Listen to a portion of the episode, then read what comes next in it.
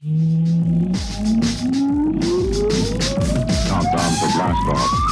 X minus five, four, three, two, X minus one, fire. I don't wanna grow up, don't wanna grow up.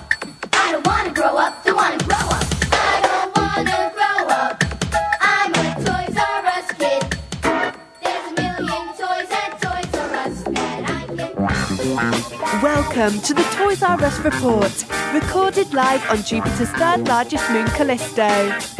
Wanna be like him? You gotta wait your turn. Some suckers don't like him, but that's not his concern. He's your host, I See Robots. Greetings, Earth people! I am from Jupiter. It is me again, I See Robots. I am not a hero, but I do sacrifice a bit of my week each and every week to make your week a bit less weak. And this week, this week, it is going to get so much less weak because we are going to take it back to the old school. Let's take it to Union Square. Let's take it back to the LQ. Wave your hands like you just don't care. and we are going to do it. We're going to do it toy style. We're going to talk about a uh, a toy line that uh, does not get all the respect it should have gotten back when it was out. It is known as James Bond Jr. So, with all that said, let's get moving into the show. Hit it. Tear off this zone! Do you ever think about when you're out of here?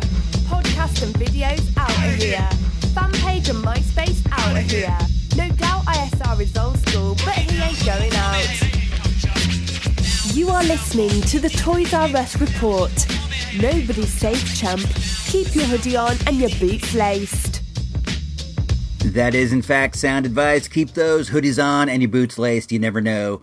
You never know what's to happen, man. You never know. You might get overrun by moon zombies, slendermans, uh, just whatever, dude. It's like you always got to be ready. You always got to, always got to be on guard. Keep your blaster and your uh, lightsaber with you at all of the times. I, I myself, I do, because just, you never know, man. You never know when something's to go popping off. So I always got, I always got my level one blaster at my hip at any rate. This past weekend, uh, Sunday, you know, I was down, I was down on Earth, and we got we got invited to a breakfast waffle party uh, at a friend of ours' house. He he's been married for a bit, and they just had their first child. And I've known this I've known this chap for geez a good good twenty five years now. I'm I'm not even exaggerating. I've known this guy since you know since forever forever ago, and I I like him. He's a good guy. He is a truly great guy. He has a great wife who is just so nice and so sweet, and he has a lovely baby who you know has a smile that just lights up the earth. Just a fantastic fantastic family, and I think they're great. And they invited us over. They recently bought a house. They bought their first house, and they invited us over to a waffle party, and it was also like a birthday party. And there was going to be, you know, various people there, and I. You might find this hard to believe, but I am. I'm not the most social of all the dudes in in the world. I I like my routines. I like what I'm doing up on Jupiter. I like doing the show. I like going to the flea market, and I like I like just doing what I'm doing. And I I get kind of bent out of shape when something gets thrown uh, that's you know a bit out of the ordinary. And getting invited to a party is a bit out of the ordinary for me, especially. I know this guy, and I know a lot of his similar friends. They're, you know, friends of my brothers. They're friends of mine. They're people that I know, but I don't know. You know, I don't. I don't know the wider social circle, and I was a bit. I was a bit hesitant to go over. I knew. I knew that I wanted to go and be supportive, and that he wanted. You know, he wanted to show what he had, and I wanted to go and witness it myself and be supportive to him. But at the same time, I. I was, you know, I, I don't know, man. I was a bit anxious. I had trepidations, but I found the inner reserves to go, and it was a rainy day, man. It was. We are getting. I think I've talked about this the past few weeks, but we're getting flooded like a mug. I'm not even exaggerating. It's not raining the last time I was down there, but Earth, as far as as far as the North Bay Santa Rosa area, there are floods all up the Yang. I'm not even exaggerating. There are highway floodings, highways are falling in, people are dying. It is real. It is crazy real out here. And this morning, this morning, I mean, Sunday morning when we had the party, it was it was coming down hard, and we decided, hey, you know, we got to represent, we got to keep it real, we got to go. But first, we stopped off at the flea market. They were there was like an indoor flea market that day over at the Veterans Building. These indoor flea markets are very small, and you always want to go check it out to see what's there. But it's very small, and the room is just it's jam packed full of people. While we were there, I did actually come up on a few things that I think are neat. I got like eight packs of uh, Saturday Night Fever cards, you know, like uh, Donruss, Don Russ collector cards, movie cards. I got eight packs of those, and I'm gonna bust open. And I got, I got a book on Savate, the French art of foot boxing. I love old martial arts books. That's something I I've always been into. I love the pictures of people doing these crazy moves to each other, you know, in demonstration form. I just love it. So I got I got a book on the French art of foot boxing and I got some other stuff. It was okay. We had a nice time. It was a quick in and out, but then we headed over to over to the party and when we got there, I did not know a soul. I knew my friend and I knew his wife. And actually I knew his brother and his wife. They were there too, but they were they were in the kitchen on cooking duty, so I didn't get to socialize with them that much, but I did not know a soul. This was this was one of those situations where it wasn't like the inner circle of friends that I know. This was like the wider circle of like work people and other people like that. And everybody was nice. I am not saying in any way that anyone was n- not a nice, good person, but it's one of those situations where you go in there and you go immediately, this, this is not, not for me, and it's not their fault. It's my fault. I, I get weird about it. And anyway, I, you know, I did my best to project like, you know, that I was, you know, that I was happy and that I was being social, and I made the best of the situation. I did. I absolutely came through like a champ, and I made the best of the situation. We had, we had a good time. I got to hold the baby, and but what did happen is I came to this realization that should have been obvious a long time ago, and that uh, this realization is such I am a weirdo. I, I wasn't I wasn't fully aware how much of a weirdo I was until I was at this party and I heard people talking about how like palm oil kills jungle gorillas and the best places to get like organic blueberries and all of their kids were on, you know, iPads and just the whole thing made me go, you are not like everyone else, and I'm not sure if you are not like everyone else in a good way or a bad way. I don't think it's a bad way. I think it's a good way. But I'm not sure. And the the second we walked out of the door of the party, I turned over. It was me 2.0 and the old wife, and I, I turned over and I said, I never realized it till right now. We are weirdos. And 2.0 looked at me and she goes, Yeah. And I'm like, What do you mean? She's like, Nobody's house is like our house. Our house is not in any way a hoarder's house. We are very well kept house, but you know, we have old weird stuff everywhere. I guess you would say to some degree we're antique collectors. I like to think we have retro stuff, but we have stuff everywhere. And she's like, nobody's house is like that. Nobody has movie posters framed, you know, Escape from New York movie posters. Nobody has VHS cassettes lying all around. I go to people's houses and it is not at all like that. And I go, Do your friends think I'm a weirdo? And she goes, Yeah, they do, but they like you. They think you're nice. They think you're cool. And I they spend a lot of time here. We're the house where everybody seems to be at all the time. When school's out, there's always, you know, her and a few of her friends here, which is fine. I like it. I like to know what they're up to. They don't bother me at all. It's great, but she told me that they, you know, they all think I'm a weirdo, like a nice weirdo, but a weirdo nonetheless. And that's interesting to me because I never, I never, I guess I never realized it to the degree that I might be. And I don't want to say that I was shooken up because that's not the right way to put it, but I was, I did think about this for the next few days that people uh, might look at me and be like, who's this weirdo? And I do have to admit that uh, over the past, I haven't got a haircut in like a year. For some reason, I decided I'm going to grow my hair out. So my hair is long. I have a beard. I usually have a beard. That's not weird, but with like the winter months, I don't I don't shave that much. You know, I let it I let it go to kind of protect me from you know the frozen tundras of of Santa Rosa. But ah, I don't know what to say, man. I had this realization that I might be I might be a weirdo. The other day, this actually came up. I was I'd gotten up and I was walking around. I had a robe and I'm walking through the house, and my wife looks at me and goes, "You look like the dude." From Lebowski. I don't think I had to say from Lebowski. I think if I say the dude, you guys know who I'm talking about. But she's like, you you kind of look like the dude. And I guess if you have the freedom, you know, Pooptronics allows me the freedom to uh, look like the dude. I guess so.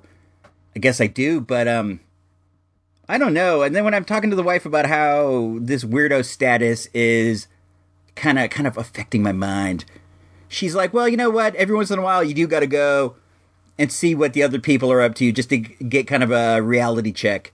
And she's like, "I guess you got one." And you might you might have thought you were keeping it real before, but you were actually you were actually keeping it weird. But hey, man, I you got to live your life. You know, you got to live life in a way that makes you happy. You don't want to bother anyone or you know just anything like that, but you do have to live life in a way that makes you happy. And I do feel like overall I am happy, and in general I don't give a flip what people think, but just uh just getting out there and getting that reality check, man. It was it was something. I'm curious. Do you guys feel as if you are weirdos? Because I I get the idea that a lot of you guys are into similar things. You know, you maybe don't collect VHS tapes, but you probably collect toys. You probably have a room with uh, action figures hanging on the wall. You may have framed movie posters if you have the space and the inclination. You may be of a similar vein, so I don't know, man. I'm just a bit curious. Do you ever do you ever fixate on the idea that you might be a weirdo? Hit me up uh, on Twitter at IC Robots. That's I S E E Robots, as if I am looking off in the horizon and I see a horde of Ultrons. I see robots. Uh, hit me up. Let me know, man. I'm curious. Go over to facebook.com backslash IC Robots and uh, suckers need to know, man. Fools want to know. Let's, uh, with all that, let's move into the next section of the show at the movies. Check one, two. The return of the boom bap means just that. It means the return of the real hard beats and toy chat. Another silly sucker wants his champion belt, but like a microwave these days, he make 'em melt. He never crossed over, never went pop. You know ISR will give you real toy talk.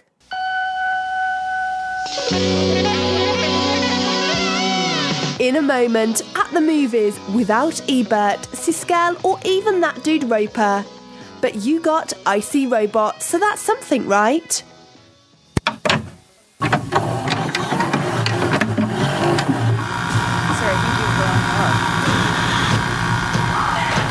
Who is that? Maybe she can help us. He's not well. 23 identities live inside of Kevin. You're not the guy that took us. Aren't you the clever one? This January, My name is Jade. This is what we have to do. We have the group are gonna work through this.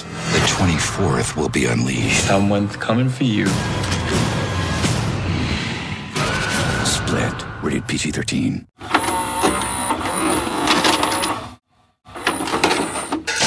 Uh, the tape fell out. Tape fell out of the player. Uh, you know, it is really nice of the studio to send me these in VHS, send me the the trailers in VHS in my preferred format. I really do appreciate that they go to the effort. I go to the, you know, appreciate they go to the effort to get them up here to Jupiter. That's that's big of them too. The the first movie I saw this week, we're gonna have two. I hope that's all right. We're gonna have two reviews. The other one probably won't be that long, but I do have some thoughts about that. But we'll we'll get to that when the time is right. The first movie I saw this week was a movie known as Split. Split is the latest from M Night Shyamalan. I am I'm a big fan of M Night. Well, you know, I am a big fan. I was gonna say maybe not a big fan, but I think I think the truth is that I am a big fan. I see all of his movies, usually on opening weekend, and while everyone is not a home run, I do think that in everyone, he is swinging for a home run. And when you go up there, when you go to the plate and you're trying to knock one out of the park, you will more often than not get sent down to the bench with a K, with a strikeout. And our boy here, he does strike out from time to time, but this is not one of them. This is one that maybe doesn't go out of the park, but it does it does hit the corner, bounce around a bit, and enable the uh, batter to get the triple. It's a good movie. Split was Split was pretty fun. It is the story of three girls who get kidnapped by a dude with multiple uh, personality disorder. He has, I think they say in the movie, he has 23 different personalities, even though you only see a few of them in the movie. The the villain is played by James McAvoy, who you might know as young Professor X in the X Men movies, in the like X Men First Class and such. He plays he plays Professor X. He's the one that is not confined to a wheelchair. Even at one point he is, but in general he is not. And in this one, he has to take just many different many different roles. He has one personality who's a woman. He has one who is a real like a tight laced guy. He has one who's a fashion designer, and he's really chewing scenery in this, and he's chewing it well. It's a lot of fun to watch him go from personality to personality to personality and then back again. And on top of all that, you have a very creepy movie of teenage girls in peril. They they get snatched from the mall and immediately, you know, locked into a room and then eventually separated into different rooms and the peril. They feel as if they are in a perilous position and they they really send it out there. The movie gave me the creeps. The very beginning, when he has them all locked up, uh, having a teenage daughter myself, I I got the creeps. I I am always telling her, you know, you gotta you gotta keep your head on a swivel when you are out there in the world. There are a lot of weird dudes and there are a lot of bad people, and you just gotta keep your head on the swivel. You gotta be aware of what's going on. You gotta gotta keep keep looking around. You gotta just ugh. I don't even. I'm, I'm getting. I'm giving myself the willies just thinking about this. Let's let's hop on over to tomatoes and we will see some of the some of the details. Right now, it is at 75% with the critics and 83 with the audience, with an average rating of four out of five. And let's see, let's tap around a bit here and get some of the other pertinence. The movie is 116 minutes. It plays it plays short, but it does drag a bit at the end. It has currently made 40 million dollars. Nice. It stars James McAvoy, Anya Taylor Joy, Betty Buckley, and Haley Lu Richardson, who I have recently taken a liking to. She was in The Bronze. She was. The Bronze is that movie with Melissa Rauch from Big Bang Theory, where she's a gymnast. She's a foul mouthed gymnast, and Haley uh, plays her protege in that movie. She was good in that. And then she was in the movie we talked about last week, Edge of 17, and she was terrific in that too. I think this this girl really like conveys this wholesomeness. Like she's like upbeat, like a cheerleader, like she's to take on the world. And in this movie, she's the one who keeps keeps saying, you know, they have to fight back and they have to try to escape and blah blah blah. And I like her. I would I would keep an eye on on good old Haley uh, Richardson. But what else?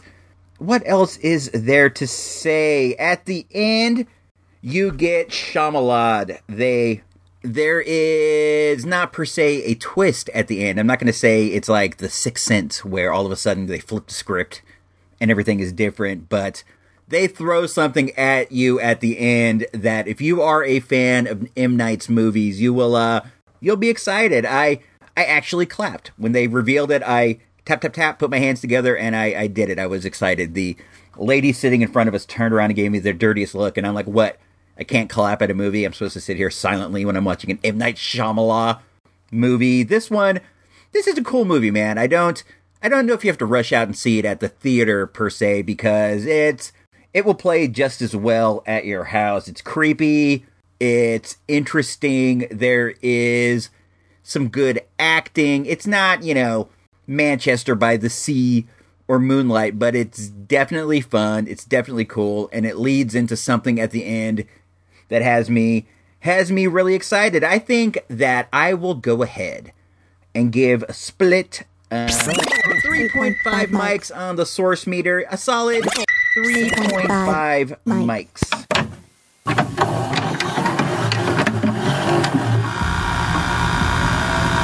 Next, I'm gonna show them how we do it. It's about to go down. Can't lose. I got juice. Told you it's fun to have around. Come through. Put your paws. I have a plan. From now on, I make the plans. I'ma need more niggas the new PlayStation. Now, this is a team I could work with. Uh, uh, Whoa! I can fix that.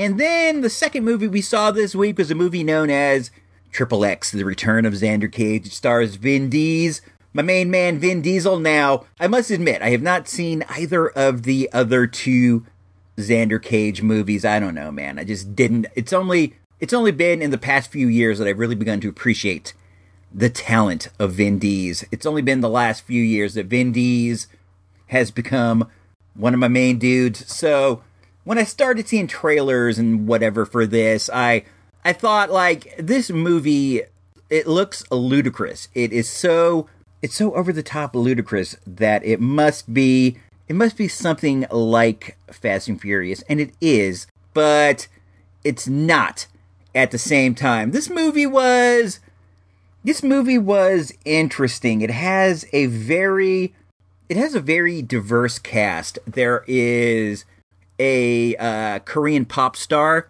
in the movie. There is a Brazilian soccer player. There is Michael Bisping, the current uh, UFC middleweight champion. There is a famous Bollywood actress. There's Tony Jaa. There's Donnie Yen. There's Vin Diesel. There's Ruby Rose. And it's just, uh, when you mix them all together, you get a you get a very interesting movie and I was struck with how it seemed as if they had a star for every every region of the globe. Like when they take this movie and they play it in China they can put Kris Wu on the poster. And when they put it in uh, Brazil they can put the soccer star. And when they play it you know over in whatever place they can put whatever dude because they have a dude from like every place. It's really interesting. I've never seen a movie that was so commercial in that sense. I see a lot of movies that are meant to be commercial, but this one this one was on a whole different level. They they really uh they did something special here as far as being able to as marketing. As far as marketing goes, they have really done something special and at least somewhat interesting, I think. The problem is though that the movie is just it's just not that good. It's actually too ludicrous, if that's if that's even possible for a Vin Diesel movie. The the stunts are too over the top, and the action is just it's just too much. People survive being hit directly by cars. They survive bullet wounds. They survive everything, and just you expect it. You expect that there is going to be some crazy stuff because in in the trailers, you can see Vin Diesel driving a motorcycle underwater, and you see somebody jump, you know, from like 75 feet up a, up a building through a window, land on the ground, and run away. You see all kinds of crazy stuff. So you expect it, but when it's like crazy thing after crazy thing after crazy thing, it kind of it gets to be a bit too much. One of the craziest things in the movie is everywhere he goes, every girl that sees Vinny throws themselves at him. Now, this may be what it's like for him in real life being a movie star, but in reality, he is he's probably like 50 years old and he's in great shape, but he's not in Zac Efron shape. He's not, you know, he's not Zach. He's not Baby Goose. He's Vin Diesel, but everywhere he goes, women are just their head over heels for him. There's one scene where he has he has relations with like six supermodels at the same time. They're all just like throwing themselves on top of him, offering themselves up to to Xander Cage, and that that to me may have been the craziest thing. It, it might not seem as crazy as driving a motorcycle underwater, but when you see it, if you see this movie, you're gonna giggle at the amount of times some beautiful woman is just in Vin Diesel's face. It's did he write this movie? Let's take a look. If he wrote this movie and he wrote these scenes in for himself, then I got to give him credit. But the movie was Tomatoes does not list a writer for this movie. Does that make this like an Alan Smithee joint? I don't know. They don't.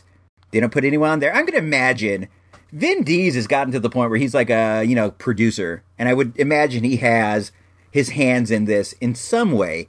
So let's just say Vin Diesel wrote himself a scene where six supermodels all uh all give up the goods because he's so dope in his in his uh, fur coat. This movie was so silly. It would be great to see it in a situation where you can where you can sort of make fun of it as it goes along. It, it has that kind of it has that ability to it. It's just so over the top that it's so over the top that it really would be a perfect movie to you know quip and joke through the whole thing. But I'm not going to say it's not fun because it is fun, and I did I did have a good time watching it. It plays it plays fast. It's moving from thing to thing to thing to thing. And if you just want to sit there, have a bit of a laugh, have a bit of fun, watching some insane over the top stuff, then this is definitely for you. It's not bad in that sense, but it's not it's not the kind of high end action of like a Fast and Furious or something. It's sort of Fast and Furious light in in a lot of ways. It has the similarities, but it just doesn't have the same stuff that the original series has. It just doesn't. But it is it is fun. What can I say? I didn't have a bad time. I left going, that was a bit silly and dumb, but at the same time, eh, I don't know. I didn't feel as if I wasted my time. So I'm going to go ahead and give it, and I, am being a bit generous here, but I'm going to give it three, three mics. mics. A good old three mics.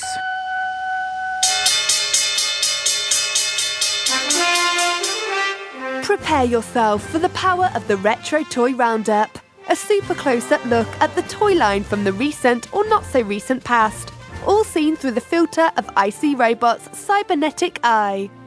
It's been a while since we've done one of these. I think the last Retro Toy Roundup we did was about The Tick by Bandai, but I reached out. I, have been needing some new topics lately. I, I feel like I'm running dry of, you know, the main main event topic. So I reached out to one of my main dudes out there, uh, engineer nerd from Action Figure Blues, and I said, "Hey, my bro, give me give me some ideas." So he tossed a couple out there, and one of them really caught my eye. It was something known as James Bond Jr. And I wanna I wanna say that since I've started doing this show, Engineer Nerd has been he's been a very supportive figure when when we first started off, the it was kind of slow going, and then he mentioned us on his show, Action Figure Blues, and things really started to take off from there. So I, I'm very I feel like I owe him a lot of our, our success up until this point. He's a cool guy. He always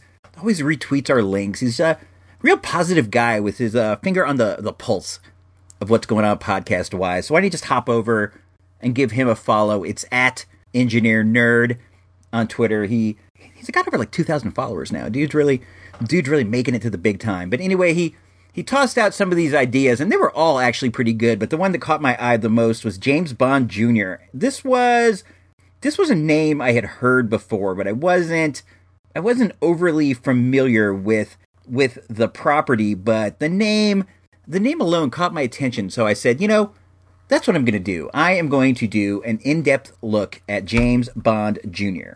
Now, you might be asking yourself, asking yourself, who is James Bond Jr.? Now, I know that I've heard of James Bond. I've seen a few movies with that guy in it before, but who is James Bond Jr.? I didn't know that the guy had a son. Well, guess what? He didn't have a son. He has a nephew. James Bond Jr. is the teenage nephew of the man we know as James Bond, and he had a cartoon of his very own that was produced by Murakami and Wolf, who you might know as the producers of Strawberry Shortcake, The Chipmunks, and more famously, Teenage Mutant Ninja Turtles. The show ran for 65 episodes and started in September of 1991. We only got the one season. Isn't it crazy to think that at the time, a season of cartoons was 65 episodes? That is that is so many and I realize that they're half an hour and they're relatively easy to produce, you know, in the grand scheme of things, but when you have like a Game of Thrones or one of these other shows you enjoy, you get like 12, 13 episodes, something like that. But if you were into James Bond Jr., you could check out 65. You could have over 30 hours of James Bond Jr. It was one of those TV shows that would run in the afternoon when you came home from school. I don't believe it ever had a Saturday morning airing. It was more of more of something in the line of like G.I. Joe or Transformers. It would be on on the tube when you got home from school. And the voice of James Bond Jr. was somebody known as Corey Burton. This guy, now, I'm not going to go and say that his British accent was all that great because, to be honest, it wasn't all that awesome. But our guy, he got the job done and he had a lot of success as a voiceover actor. The the main thing he may be known for is he was the voice of Dale on Chip 'n Dale's Rescue Rangers. He was also the ghost host of the Disney Haunted Mansion in, you know, actual Disneyland. They would have like a narration. He was the voice of that. That's that's something that you know if you've been to Disneyland, you've heard it. You know this guy, and I'm sure I'm sure you've seen at least a couple episodes of Chip 'n Dale. So this guy, this guy, he's done some work that we've all heard, and ultimately, when you're an artist and you're out there, all you want is like for people to hear you and to know your work. So he did succeed on that level. And I'm sure that, you know, he was also making some snaps, which is, you know, equally, if not more important than having dudes hear your work. Let's be honest.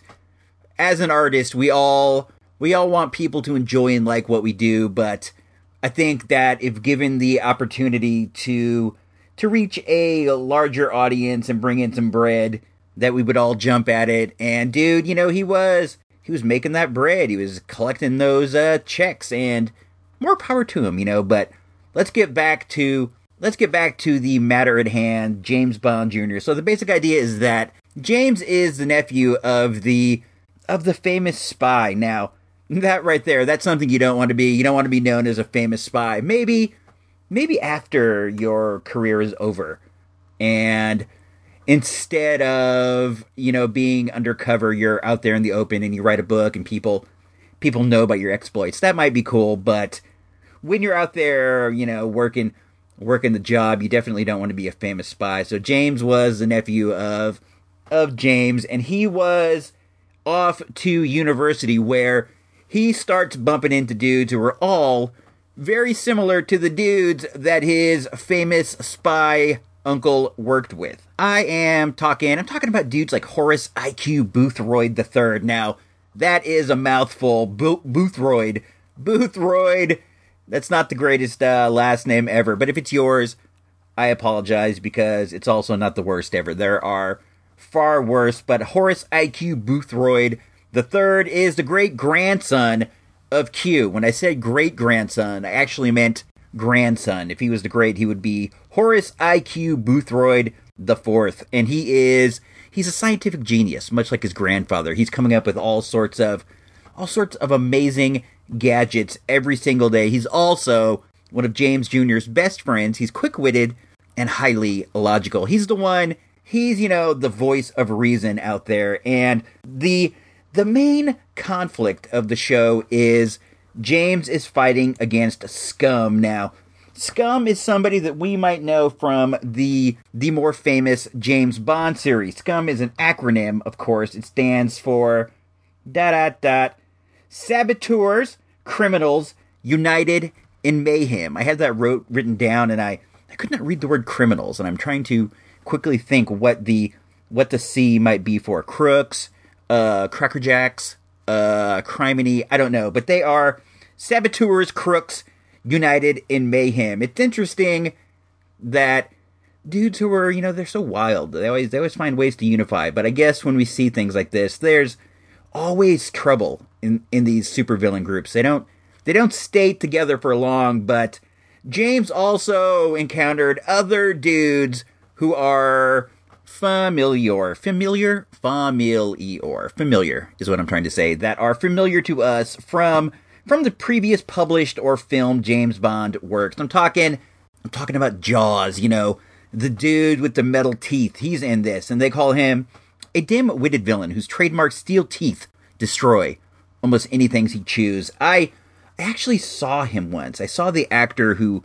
who plays him. We were at a we were at a small time comic show in Concord. I think it was called Concord Con. It was it was in a hotel lobby, and I don't even know why we drove down there. I mean, it's always fun, and I got some memories out of it. But they had they had the fellow who played him sitting in a chair behind a desk, um, autographing pictures. I want to find out his name. I apologize for not having that, and I apologize that you can hear me sort of tapping around. Oh, Richard Kiel is his name, and the guy is very tall, and he has a real menacing air about him, especially you know when he has these metallic teeth in. But we saw him, we saw him at Concord Con, and I remember that it was a bit, it was a bit sad because he was. This was toward the tail end of his time here on Earth, and you could see, you could see that he was he wasn't doing so well physically, and they had to wheel him about in a chair. And I guess, you know, maybe he wanted to be out there and he wanted to see some fans. You know, maybe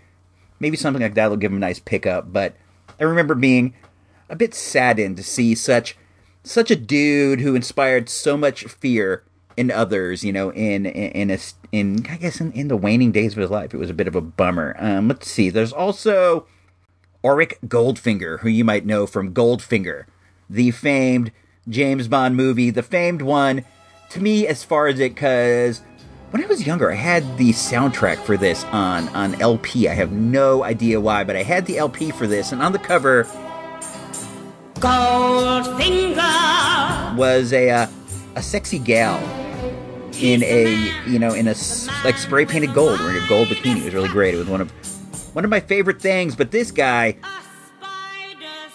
he's still in it too, and not only does James fight Auric, he goes at it with Goldiefinger, who is Goldfinger's spoiled and equally crooked daughter, as well as Oddjob. Oddjob is the dude who is played by Professor Toru Tanaka, who was a famed wrestler at the time. He he was a man of Asian descent who wore a bowler hat, and he would take said hat and throw it at people with deadly accuracy. He he could cold chop your head right off if he had to. He he was he was bad to the bone. Dude was one of my favorite favorite Bond villains. I I've never been like a big James Bond dude. I didn't I didn't watch the movies, but I had a James Bond role playing game that for whatever reason I was really obsessed with. I didn't have anyone to play it with. No one wanted to play with me, but I enjoyed going through the book and reading reading the statistics of the various Bond characters like who was stronger, Odd Job or Jaws. I am going to say Odd Job, even though even though Jaws did at times have like superhuman strength. I also enjoyed you know checking out like the different guns that Bond had and his cars and comparing their stats when when you didn't have like a lot of like role playing friends. It was always just down to you to go through the book yourself and just compare things, compare who was stronger, who was faster. It was it was always cool to like take something that was popular in a movie and then getting to like put it into a role playing book so you can see like quantifiable statistics for for dudes. I would I would be curious about something like that today, like if they made like a Fast and the Furious role playing game and we got to see like who is actually stronger, Dom Toretto or The Rock? Who is who is faster, Paul Walk or Tony Jaa? You know, I'd like to see all the characters from that broken down. Anywho, let's uh let's take a quick pause right now and check out check out a bit from the VHS vault from James Bond Jr.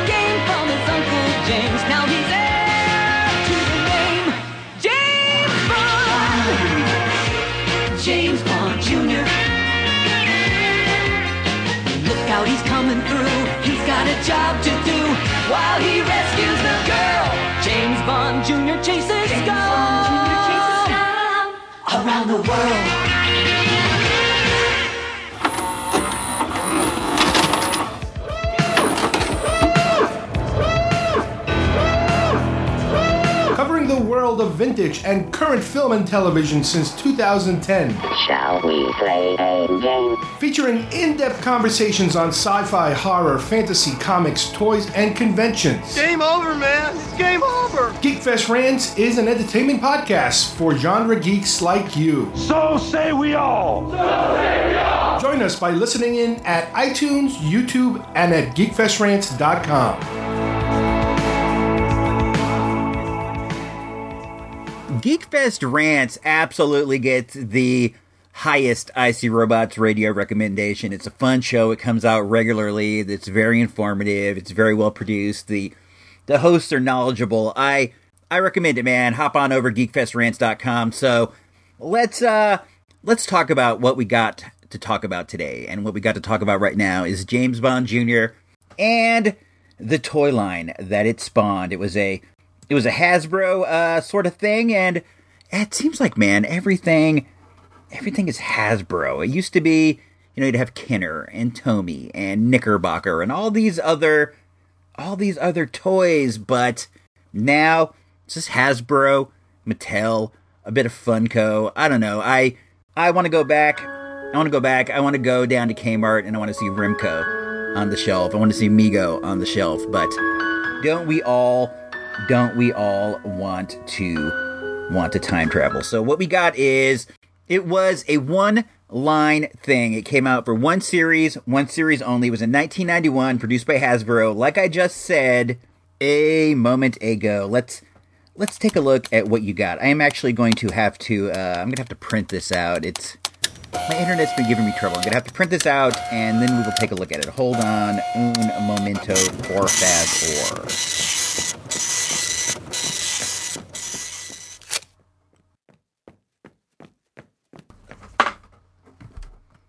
All right, I am back. I apologize for that, and I appreciate you waiting in there. And man, some of this technology we got up here is really great. We have transporters, and we have a hydroponics lab, and we have all kinds of great stuff. But at the same time, we're still using dot matrix printers and Commodore 64s. I do appreciate the retro, and I like it, but when your workstation has an Amiga, you're just not getting that much done. But let's see let's see what we have. We got some action figures. We got six, and then they came out uh, later with an additional six in the uh, first series. So you got you got some bad guys. You got Captain Walker D. Plank, and he's kind of a pirate guy. And then you got you got IQ, also Doctor Derange, Doctor No. Now this isn't the Doctor No that you know. This guy's green. You have Gordo Leiter and James Bond. Let's let's see what we got here. So Captain Walker D. Plank is a pirate with a red mohawk, and he comes he comes with a grappling hook. And Doctor Derange, he is uh, he's like a, a, Caucasian fella in a green suit, green like armored suit, and he has he has some kind of like an energy shield. And Doctor No is some kind of green alien with like a spiky fist. This guy looks evil. And then you have this was my favorite character, my favorite figure out of the whole series. Uh, Gordo Leiter. This guy, he's like the skate dude. You know, he's like a he's like a Spicoli, like a what's up, dude, kind of kind of skateboard guy. He has a blonde mullet and a black a black t-shirt with a green skull on it, and he has he has a like a a tricked out skateboard that that IQ made for him. You know, uh, Hornsworth Jr. or whatever that guy's name was. You know, the gadget guy, and then. To round out the six, you have James himself, and he's wearing he's wearing a red t-shirt and a brown leather jacket and he has he has like some gadgets with him. It's not it's not an extraordinary figure and it does it does look like his gun is molded into his hand which is not something i enjoy but i can't tell from here because this printout is blurry man. When you get when you have like a dot matrix printer it's really hard to make out the details. I i don't even know how i knew that that guy's hair was red and the other guy the other guy was green. Now, we shall uh, examine the following six, which is kind of a lot of the same dudes, but in different outfits. For example, you have James Bond in flight gear. This is James Bond Jr. Don't don't think that we have you know the real James. It's just like him in an alternate suit. Then you have James Bond Jr. in ninja gear. James Bond Jr. in scuba gear. Jaws. This is an all new figure. This is cool, man. You get like this Richard Kiel Jaws action figure that looks absolutely nothing like Richard Kiel. He's kind of stout. He has a flat head, but he does he does have metallic teeth. And then you get uh James's uh you know his martial arts instructor, his general general fitness partner. This is uh his name is Buddy Mitchell. He's wearing like a blue top and some red sweatpants. He's you know he's the dude James would work out. And then then you have what is you know more than likely the the jewel of the collection. You have Odd Job and Homie is he is straight up in hip hop gear. He has a fedora, like a Run DMC style fedora that he can throw. He's wearing a gold chain. He has two four finger rings, and I don't know, man.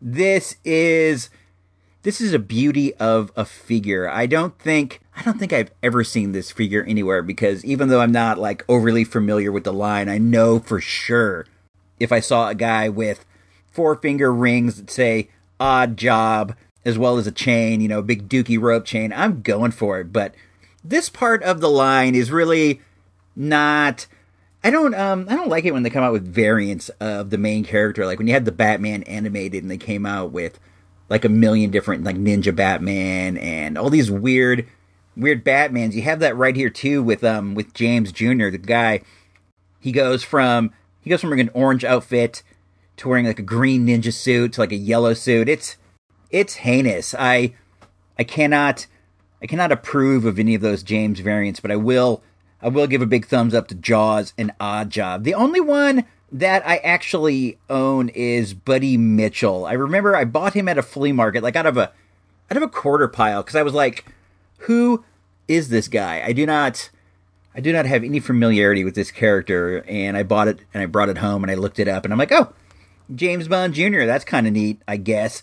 Then then we're gonna we're gonna start we're gonna start wrapping up this piece here. You have a couple vehicles. You have the Scum Shark, and this is sort of a motorcycle, and it has a has a missile that shoots out of the front, a spring loaded missile, which is really neat. Then you have you have James's sports car, and I really I really like this. It's like a sporty sporty convertible. It's red and it has machine guns in the front and like wheel spikes on the side. I I love a tricked out car. That is that's one of my favorite things. I love it when a car has like smoke bombs and an ejector seat and machine guns.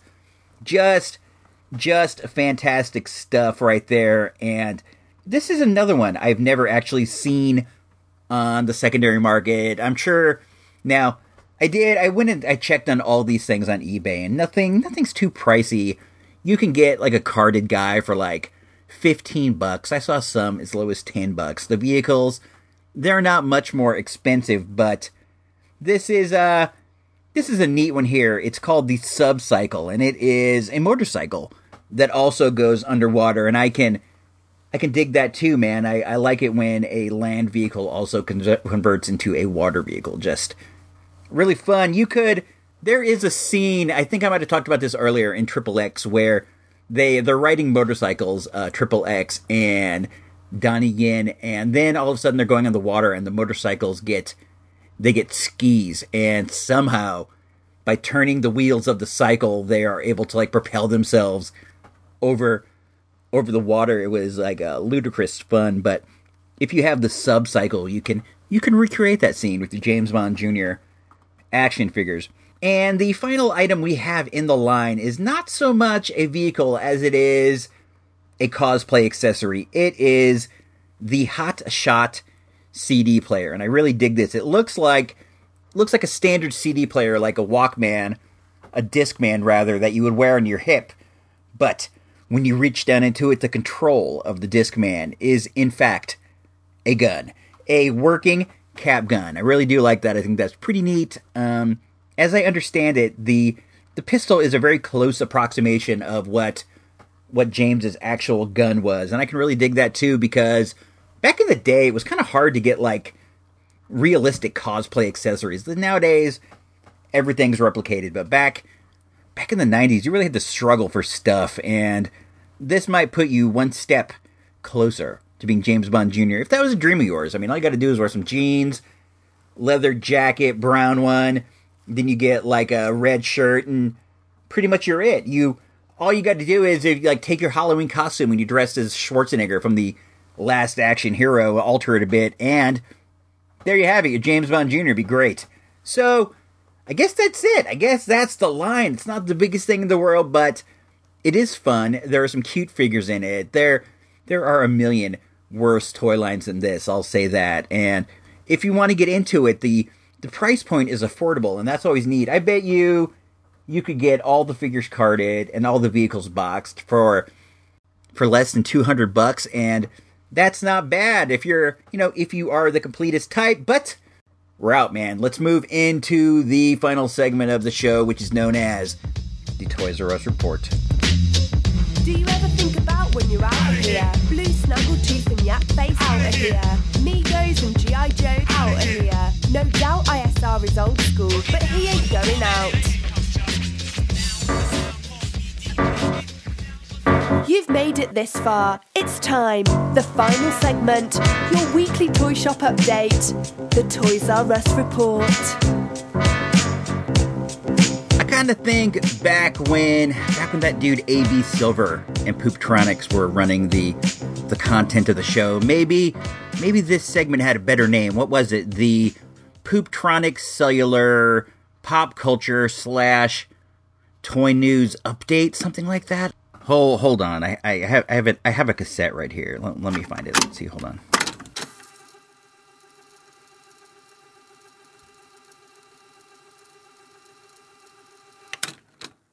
The Pooptronic Cellular Pop Culture slash Toy News informational moment. I think that might have been a more apropos name for this segment. Maybe maybe I'll bring that back. I don't know. I don't think I will. Possibly I might. Who knows? Do you think I should? Hit me up on Twitter. Let me know if you think I should if I should bring that back. Should I should I pay respect to some of the great ideas that AB Silver had? The dude wasn't a creative genius, but he did his best and I you know I, I appreciate that. He he probably had his own best interests at heart, but still he did what he thought was best as far as show production. It wasn't the best, but he, he thought it was. So let's see what's going on, man. I saw Riverdale. Did you guys watch that? I, I thought it was awesome. I liked it so much. As you know, I have, over the past year or so, become the biggest Archie fan in the world. Archie is sort of ruling my life at the moment as far as as far as like pop culture input. I think I'm reading uh Archie wise, I read Jughead every month, Betty and Veronica every month, and Archie every month, as well as I get the Archie Digest over at, at Safeway, you know, the big the thick one, it's kind of a smaller book, like a paperback book size. I get that every month. So man, all I read recently is Archie and the Wrestling Observer, essentially, and Figure Four Weekly. I read that too. my my interests are are not that vast as of right now, and it's even it's even going to get more so, uh, you know, in, in, in into that hole because Riverdale started on the CW network. This is another Greg Berlanti show. Greg Berlanti does all of the DCW shows that we know and love, you know, Legends of Tomorrow, Arrow, just the whole thing. And he added an Archie show uh, right now, and it was so much fun. It's a dark and like moody take on Archie. Riverdale seems to be in like Washington State. It's overcast all the time. There's fog. It's it's dark, and the take on the show is dark, but I think that's fine. One of the ways Archie has survived as a character, as long as he has, is that he is very adaptable. I mean, the dude has time traveled. The dude has been a spy. The guy has been a ghost hunter. The dude at one time was was a cyborg. He was half robot, half teen. He has been so many things. So doing like a Twin Peaks take on the on the idea isn't you know it's not completely outlandish. It goes goes with the flow of what you know people are into, and that's you know that's how Archie has been around for seventy plus years. the The show is a murder mystery. It begins with Cheryl Blossom, that's the redhead. Her brother, her brother gets uh, mysteriously he passes away in a boating accident, and the whole town is in mourning for him. It's a small town where everybody seems to know each other, and having a, you know, like a popular high school student pass away, it really affects everybody. The whole town is in a state of mourning, and everything is not as it seems. It may not be simply a boating mishap, and at the same time, a new character has moved into the town of Riverdale. This character is somebody who goes by the name of Veronica Lodge, who you all know of Betty and Veronica fame. Uh, Veronica is rich. Her family has lost a large part of their fortune. It seems like her dad, Mr. Lodge, is some kind of a some kind of like a Bernie Madoff schemer. And while they do have a lot of money, it does seem as if they have lost the large part of the fortune. Fortune. So Veronica's mom, Hermione Lodge, is moving back to Riverdale where she grew up and throwing throws her daughter Ronnie into the mix and there is also Betty Cooper, who we all know and love, the delightful Betty Cooper, who is she's getting ready to tell Archie her feelings. She has feelings for her lifelong pal Archie and she's going to tell him. And just as this is about to go down, Veronica moves in and Archie uh she catches Archie's eye. Archie's kind of a hunk in this. He has he has abs. He's buffed. He's one of those big shoulder, small waisted guys with abs. He has red hair. He he's a dreamboat. It seems as if every girl's into him, which is which is cool. We we talked about that a few episodes. Archie Archie must be you know he must be a hunk.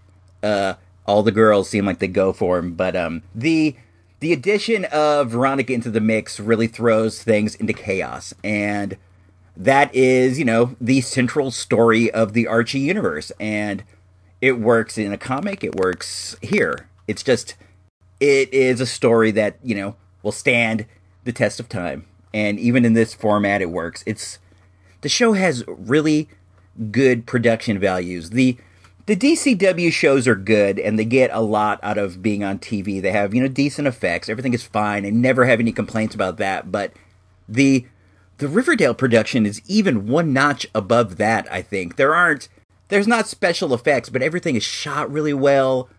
The scenery just it works. Everything works. It's uh, a very high quality show. It's almost a NBC, CBS, you know, that kind of level show. If you saw it over there, you wouldn't think that it that it wasn't up to snuff, which if you took, you know, Flash and put it on CBS, it might not look like up to the up to the CBS standards.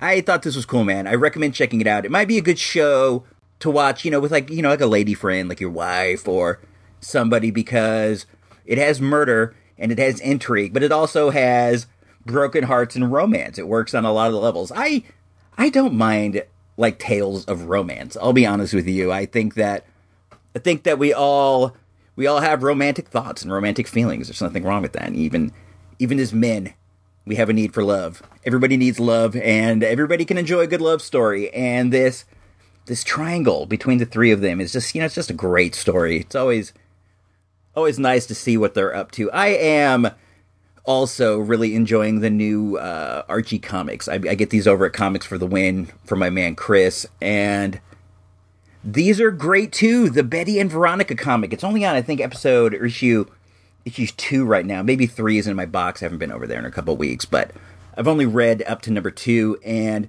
this is great too. The the conflict in this is that Veronica's dad, Mr. Lodge, is trying to shut down Pop's chocolate shop, and Betty was leading the leading the charge to keep the shop open. You know, she was doing all kinds of community action to keep this this beloved hamburger shop open and then she finds out that it's Veronica's family that's behind shutting down Pop Chocolate Shop the whole time and the whole time she hadn't been saying, "Oh, it's off the hook, man. She's she's to kill Ronnie." and I I'm digging it. I got this comic. I read it. I thought it was fantastic. It was so good. I had to give it to the old wife and go, "Hey, read this. Just read this right now. It's a comic book. It'll take uh, eight minutes."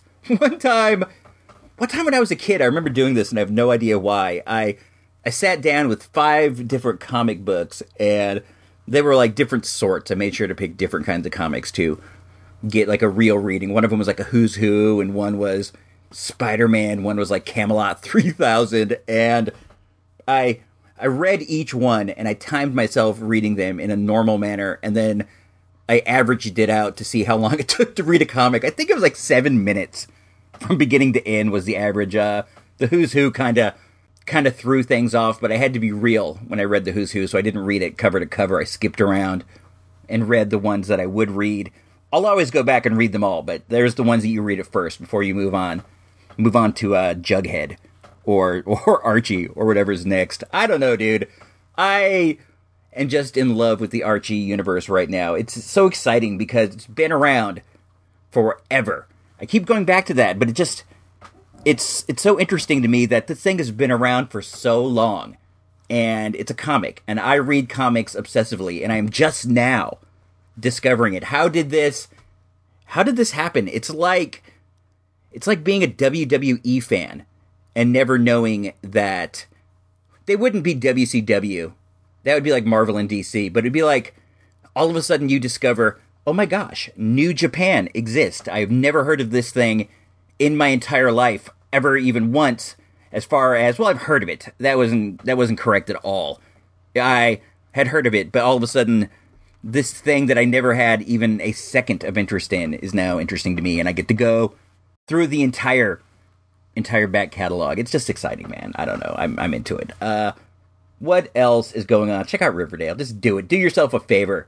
I know they put all the stuff on the CW app. If you have the Roku, they have a CW app also, and you can watch every show there. I watch it on cable, but what I'm saying is they make all their shows available, so there's no reason not to watch it. Just do it. Get get your computer, get your get an HDMI cable, plug it into your TV, go go Gino Vega style, and do it like that when he's watching New Japan World, when he's watching Fantastica Mania, or whatever it is he's always always posting about. You wanna you wanna go give that dude go onto uh, Facebook, look up Gino Vega, and you want to become friends with him. He posts a lot of fun stuff about wrestling, Japanese wrestling usually, and it's always weird. You know what he posted on his page the other day? His uh his daughter drew a picture of Jack Gallagher's bikini shorts. He's a WWE guy. He he's British. He plays like he's a classic gent.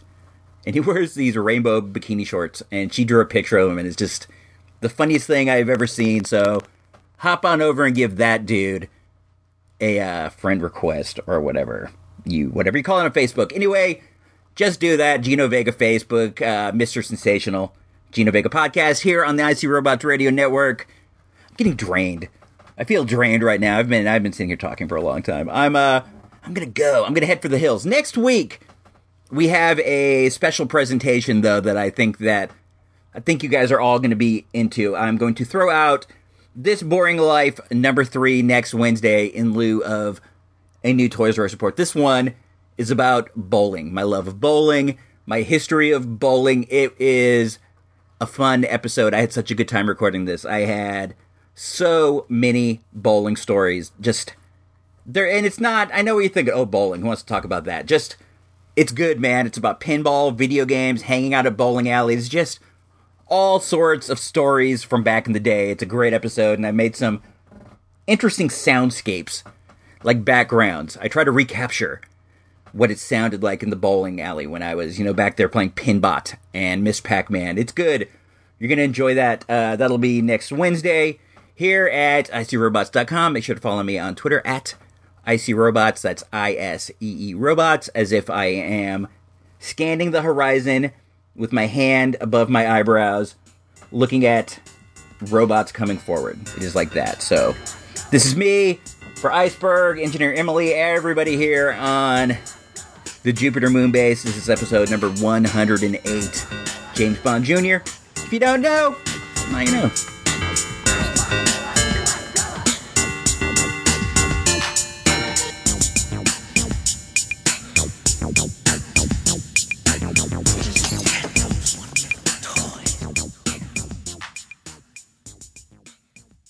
Recorded live on Jupiter's moon, Callisto. This has been an I See Robots radio production.